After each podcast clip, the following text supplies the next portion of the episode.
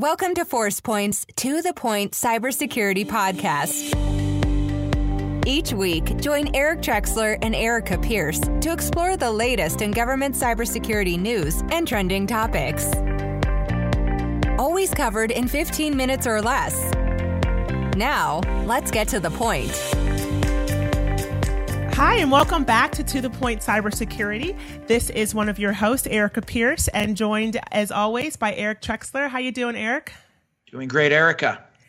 Great, great. Well, um, so we are at the end of summer, and I'm actually excited about our, our guest today because we have Joyce Hunter, who is a former government CIO um, and now is the CEO, CEO of Vulcan Enterprise, which does executive coaching and IT advisory to um, federal government nonprofits and, and other entities. But Joyce, you are launching a summer camp today, a STEM summer camp over at the George Washington University. So first, thank you for joining us the same day as you're starting starting the STEM camp. Excited to talk about the work that you're doing there as well as some of your time in government. Great. I'm excited to be here. Thank you for the invitation.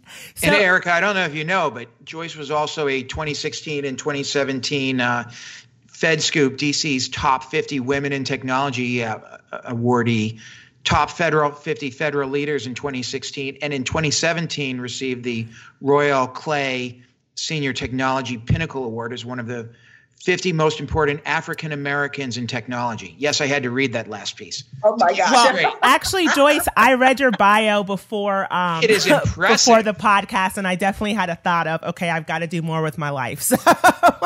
So it, it was extremely impressive. Thank you. Thank you very much. So, very motivational.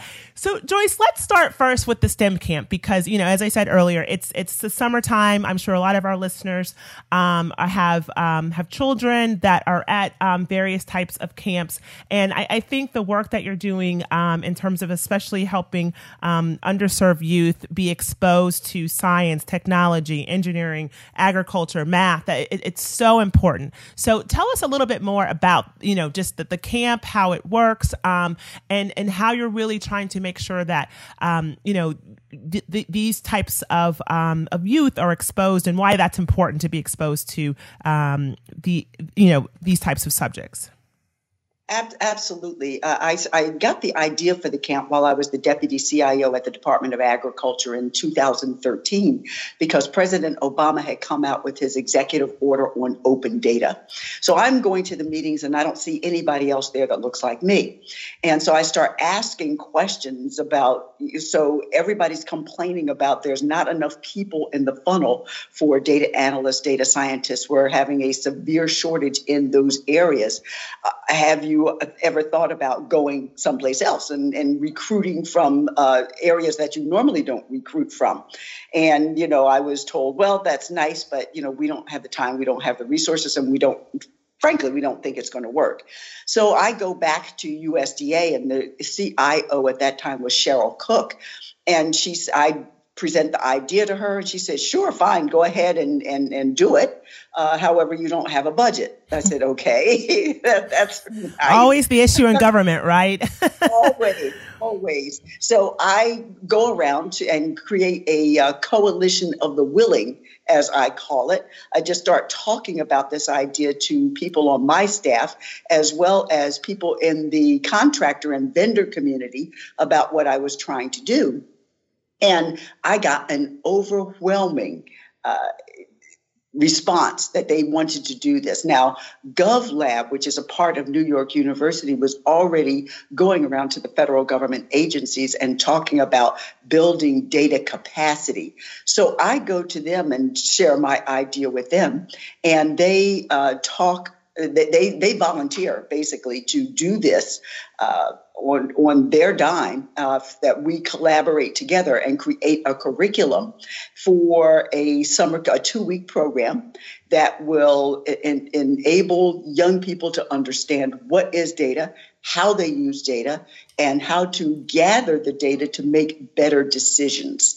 Uh, so we start down this path in 2014, uh, and we offer the first class in 2014. And uh, we had 15 students. And over the last five years that we've had the program in DC, and we also run the program in California for three years, um, that we have inspired a number of young people to look just beyond agriculture as Beverly Hillbillies and Green Acres.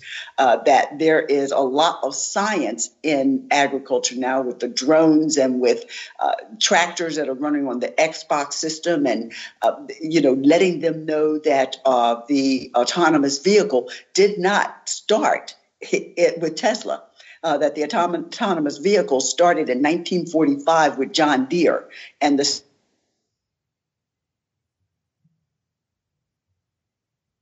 I got John Deere. Yeah. That this jo- Joyce, we um we lost you for us uh, right at John Deere. So if you could just pick up okay, from it. Sure. This is Absolutely. good though. So this, so you know, the autonomous vehicle started with John Deere uh, in 1945, and so they have been, agriculture has really been on the forefront of technology. People just don't know it. And to be able to bring this kind of technology and the potential for agriculture in the technology field to these young people who have never even seen a farm, don't even know where their food comes from, is really exciting. I, I love it when they come to the open house with their parents and they're slouching down in their seats and they're rolling their eyes in their head and they're going, "Oh my gosh!" You know, it's it's a free program, absolutely free. We take care of uh, supplies, uh, lunches, transportation, and it's all because of the sponsorship that we get from some of our, our partners. And what age group are we talking about?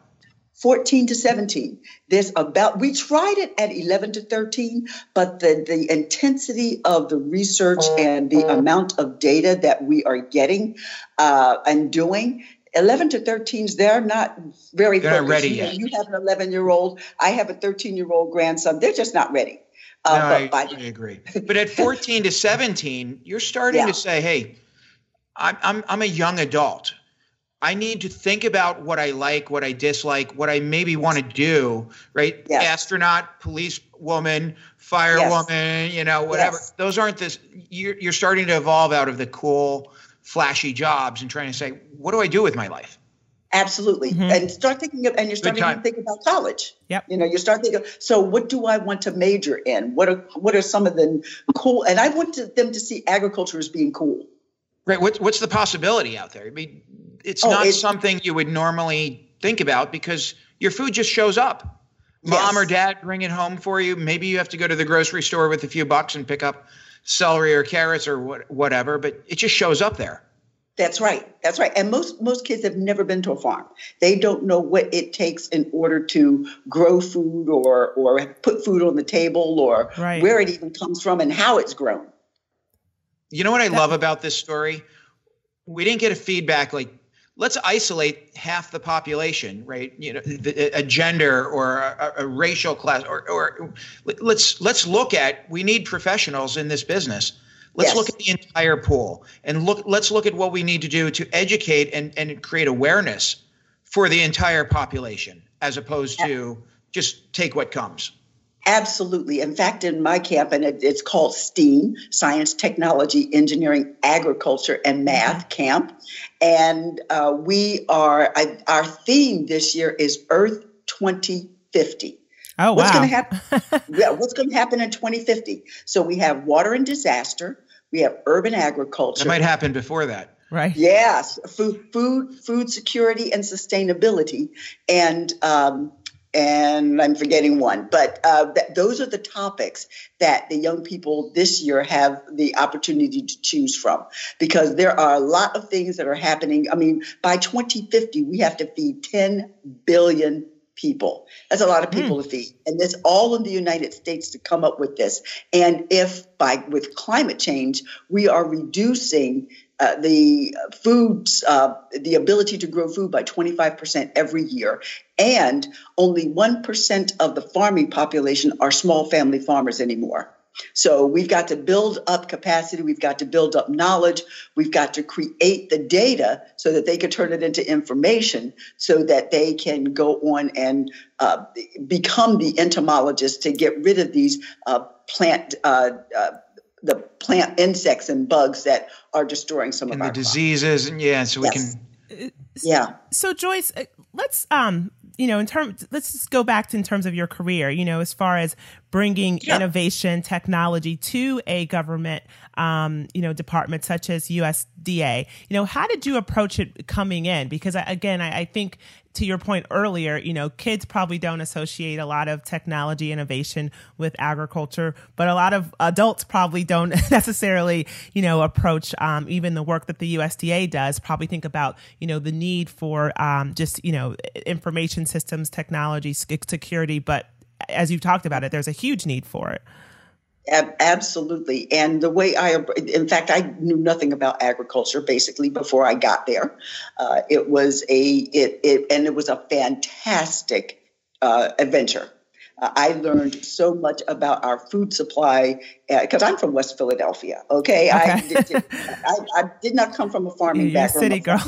I'm a city girl, right? So I get to agriculture and I'm scratching my head and I'm doing all the research before I get there, not realizing that agriculture is is a huge entity. It consists of 27 um, agencies, staff offices, and mission areas. Everything from Forest Service, which most people don't think of, all the way to Food Nutrition Service, which um, uh, gives out the uh, food, uh, um, school lunches, school breakfasts, as well as, and people don't really realize this, when farms have um, uh, when farms have disasters and they lose everything that they have, uh, they get EBT cards so mm-hmm. that they can live and buy food until they can get back up to speed. Uh, they also have farm loan programs to help farmers get get back up and, and sustainable again. So there's a lot that Department of Agriculture does. Um, it also has rural development, which helps small family farmers or large farms in the rural areas. So it's it's a massive organization with approximately 90,000 people worldwide. And, and what was the biggest challenge for you? Coming in from the outside, I mean, you have a Wharton MBA. I mean, you're you're well educated right? You have the ability. Understand, understanding uh, how to how to make things work. So you know you you come in and and you're giving responsibility for three to four billion dollars in information technology assets, and you have OMB knocking on your door asking you, so you know, tell me how sustainable this particular project or or or application is. And you've got to work with the individual agencies to kind of pull the cover back and see how they're spending the money and if they're spending the money efficiently uh, because it's taxpayer money and you want to ensure that the money is being spent efficiently and effectively so that you could give a report back to the office of management and budget that yes we are using the taxpayers money um, the right way and this is how we are going to manage it. This is how we're going to either have help it to grow or we're going to introduce new tools uh, to make it run more efficient. Um, these are the things that we are hearing from the farmers out in the field, and these are new projects that we might want to implement in order to make their lives easier. So while I was there, uh, we implemented a program for uh, in implementing uh, the ability for farmers, instead of having to drive three hours into the county office to make their reports, they could take their laptops and, and at their kitchen tables, they can uh, send that in electronically instead of having to, to drive and use a lot of paperwork and because i've been out to some of the field offices and they have a lot of paper out there. And to be, and to be able to to not only reduce the burden on the county offices but also reduce the burden on the farmers to, because it takes a lot. I mean three hours one way three hours the next. That's six hours away from their farmland that they could be doing something much more productive instead of sure. driving back and forth so if you could work from the field or from your home at night, yes, much more productive than driving back to the office every day. Oh, absolutely. Or even you could sit out on your tractor in the middle of the field and have that information from your tractor go directly to the county office or into a spreadsheet that you may have that you can work on once you get home in the evening. So I come from a long line of farmers. Are you telling me mm-hmm. they're laptops and tractors now? Oh, yes. Oh yeah. Oh, I didn't know that either. yes. Eric, I think my family has been farming for over 300 years in America. God only knows how long. 200 years, some some years in America. Only who knows how long in Germany, and I had no idea. It is absolutely. When I went to Ames, Iowa, to the John Deere uh, R and D facility, I think my first year at Department of Agriculture, and I'm expecting this grizzled old person to come out and you know give me a tour of, of the their tractor.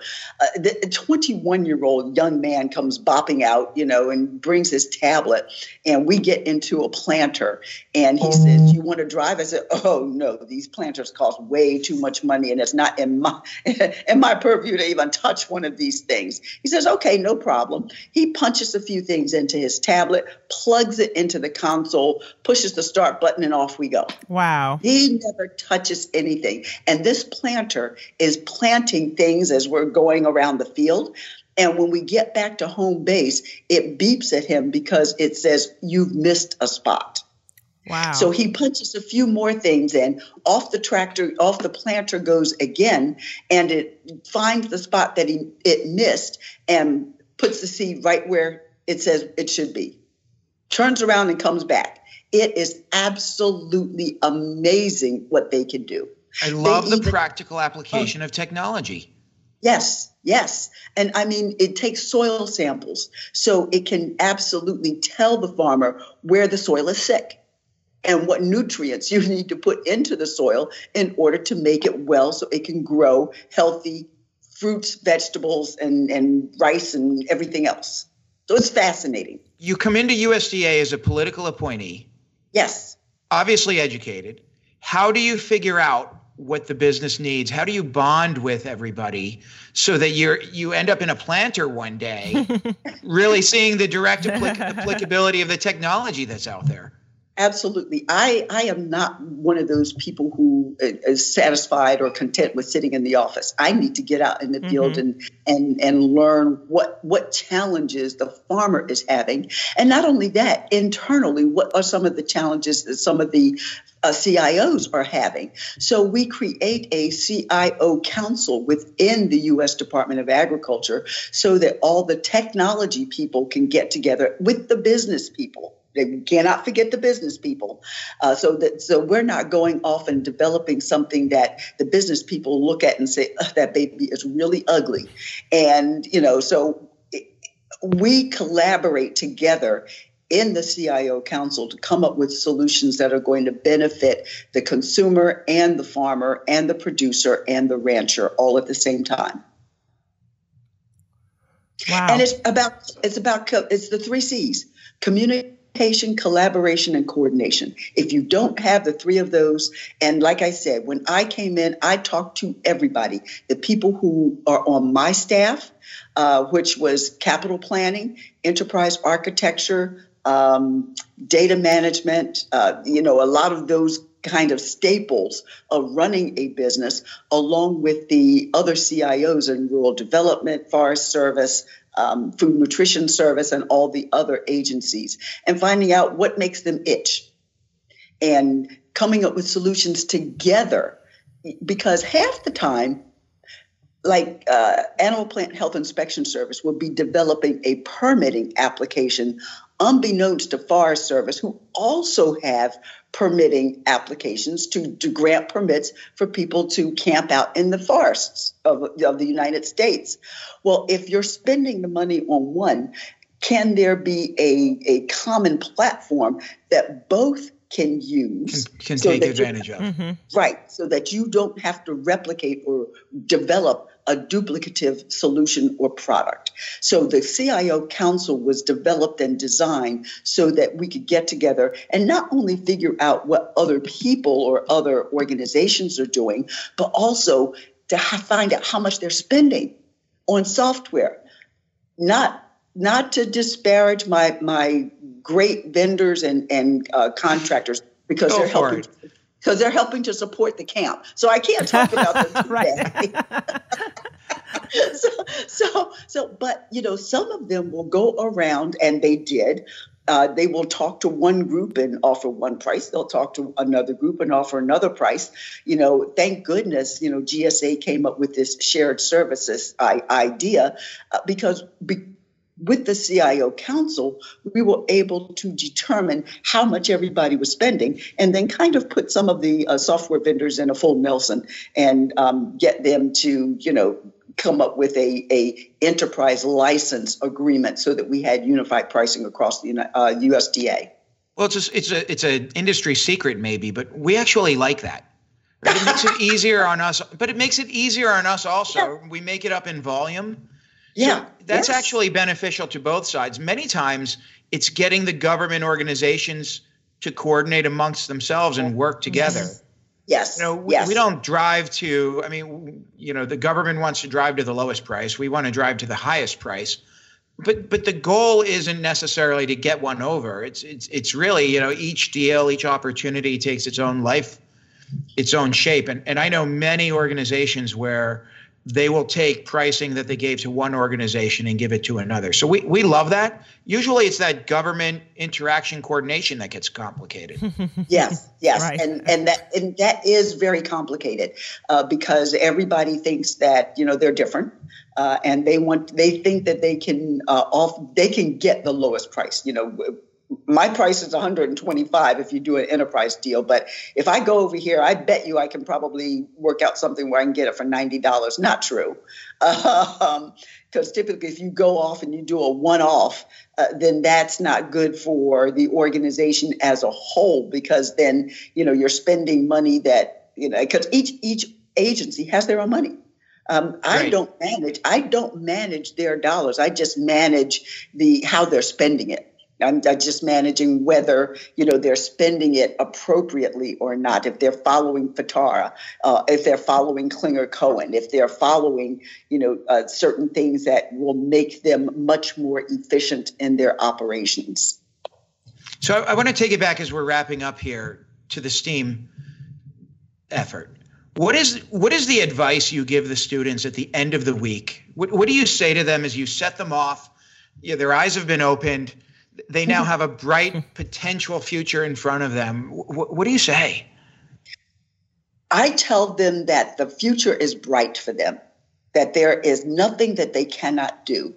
I con- connect with an organization called agcareers.com. They they regularly tell me that every year they have between six and 10,000 agriculture jobs available that go unfilled. Wow. Unfilled.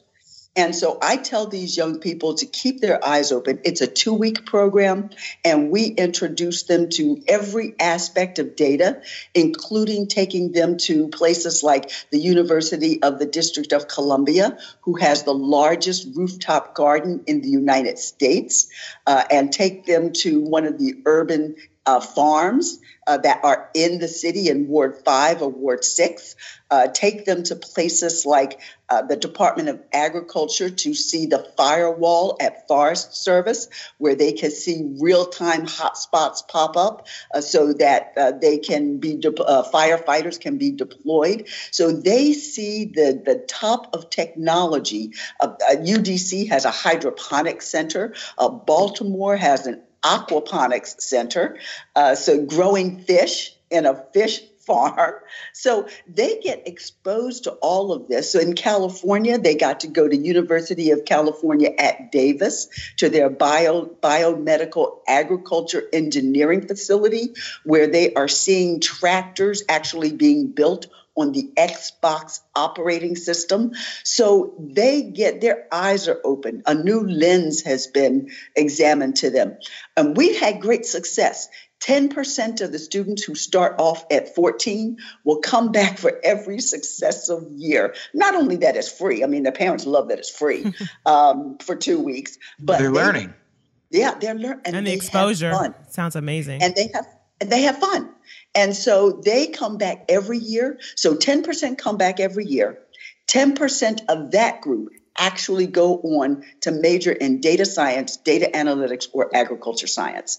In fact, on Wednesday, uh, my first student in 2014 is coming back to talk to these students today. She is going to be a senior um, at uh, Bryn Mawr University, and she's majoring in entomology. Very cool. Will you Wow. prove that you can take a city girl Yes. out of the city into the field and it's massively productive? Add in for- technology. I mean, and and wow, it's very impressive. We talk Yes. about going into the field, but as as you were talking about going into the field, I'm literally vi- envisioning you on that planter in the field, in a field. yes, yes. In fact, somewhere there's a there's a video of me on the planter as it's going, and me getting into the planter, and you know, Yeah, they're not it- the it was- no, no, no. They've had to bring out a ladder for me to climb up into it. So, but I loved it. I loved my time in agriculture, and if given the opportunity, I would go back.